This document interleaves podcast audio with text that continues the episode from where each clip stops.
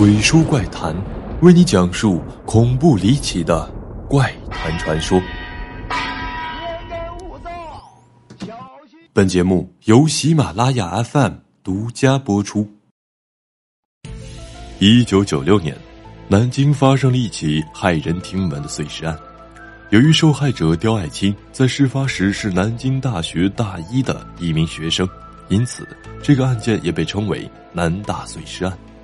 1996年1月19日，一名清洁工在南京新街口附近的华侨路捡到一个提包，包中装有500多片煮熟的肉片。后来他在清洗肉片时发现有3根手指混在其中，随即报案。此后尸体的其他部分被陆续发现，刀工精细，码放整齐，总共被切成了2000多片。往期节目中，鬼叔也讲到过南大碎尸案这起跨越20多年的悬案。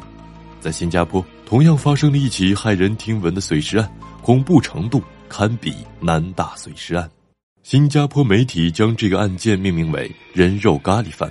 因为受害人被分尸剁碎煮成咖喱饭，分装入数十包塑胶袋内，沿槟榔路和乌节路一带沿街丢弃，毁尸灭迹。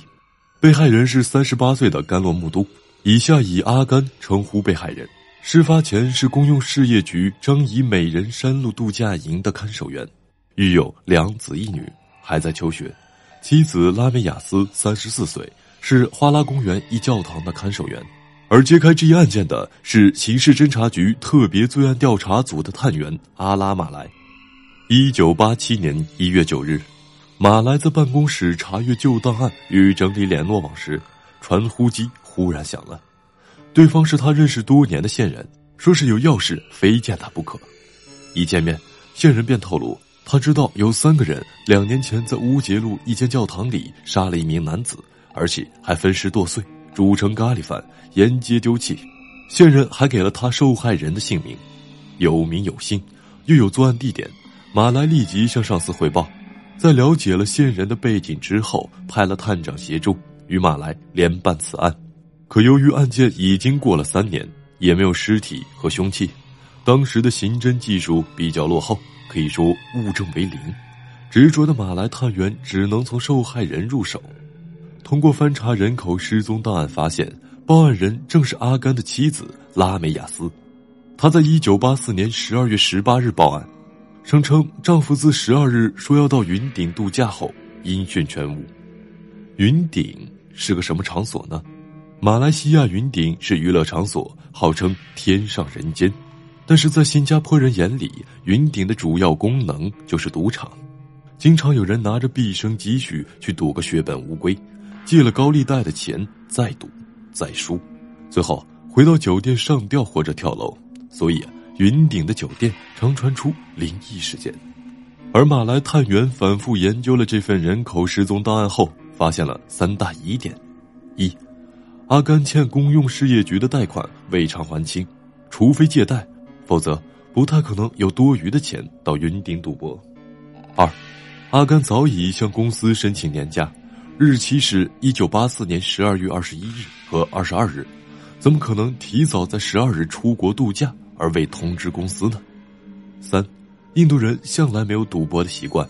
阿甘之前更加没有上云顶赌场赌博以及欠下赌债的记录。更诡异的是，根据出入境管理处的记录，完全没有阿甘出境的记录。如此一来，作为妻子的雅斯很可能说了谎，而传唤他时支支吾吾的表情更加深了对他的嫌疑。马来开始调查阿甘夫妇的背景，调查显示阿甘嗜酒如命，喝醉之后经常对雅斯家暴。雅斯有好几次离家出走，回到娘家哭诉，雅斯的兄弟因此数度找到阿甘兴师问罪，甚至动起手来。雅斯一个兄弟在1973年因械劫罪判监18个月，另一个兄弟则是个屠夫，在联邦经营羊肉档。根据以上资料，马来探员推断，雅斯的家人由于不堪雅斯受到虐待，事先拟定计划杀害阿甘，凶器很可能就是剁羊肉的屠刀，而且凶手应该不止一人，因为分尸、剁尸、煮尸以及弃尸所需费时，单靠一个人很难完成。警方最终锁定了两男一女是主要的嫌犯，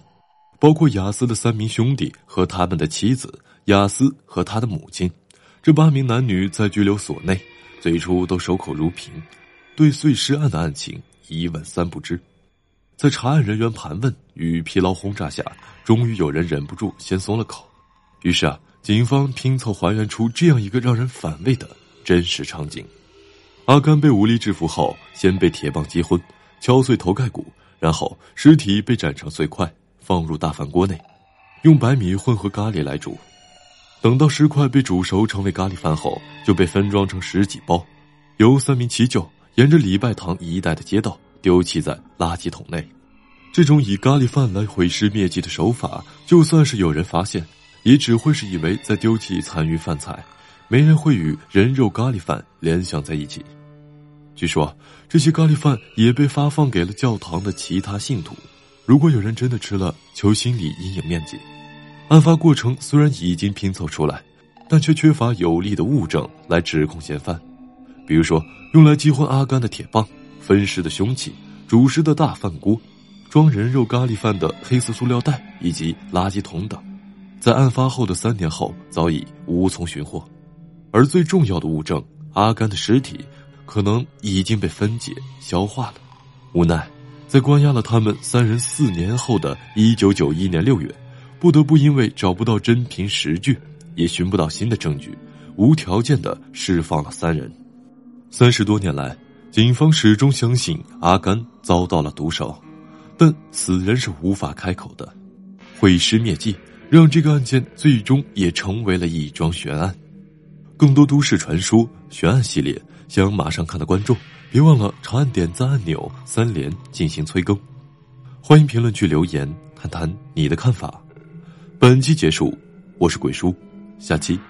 不见不散。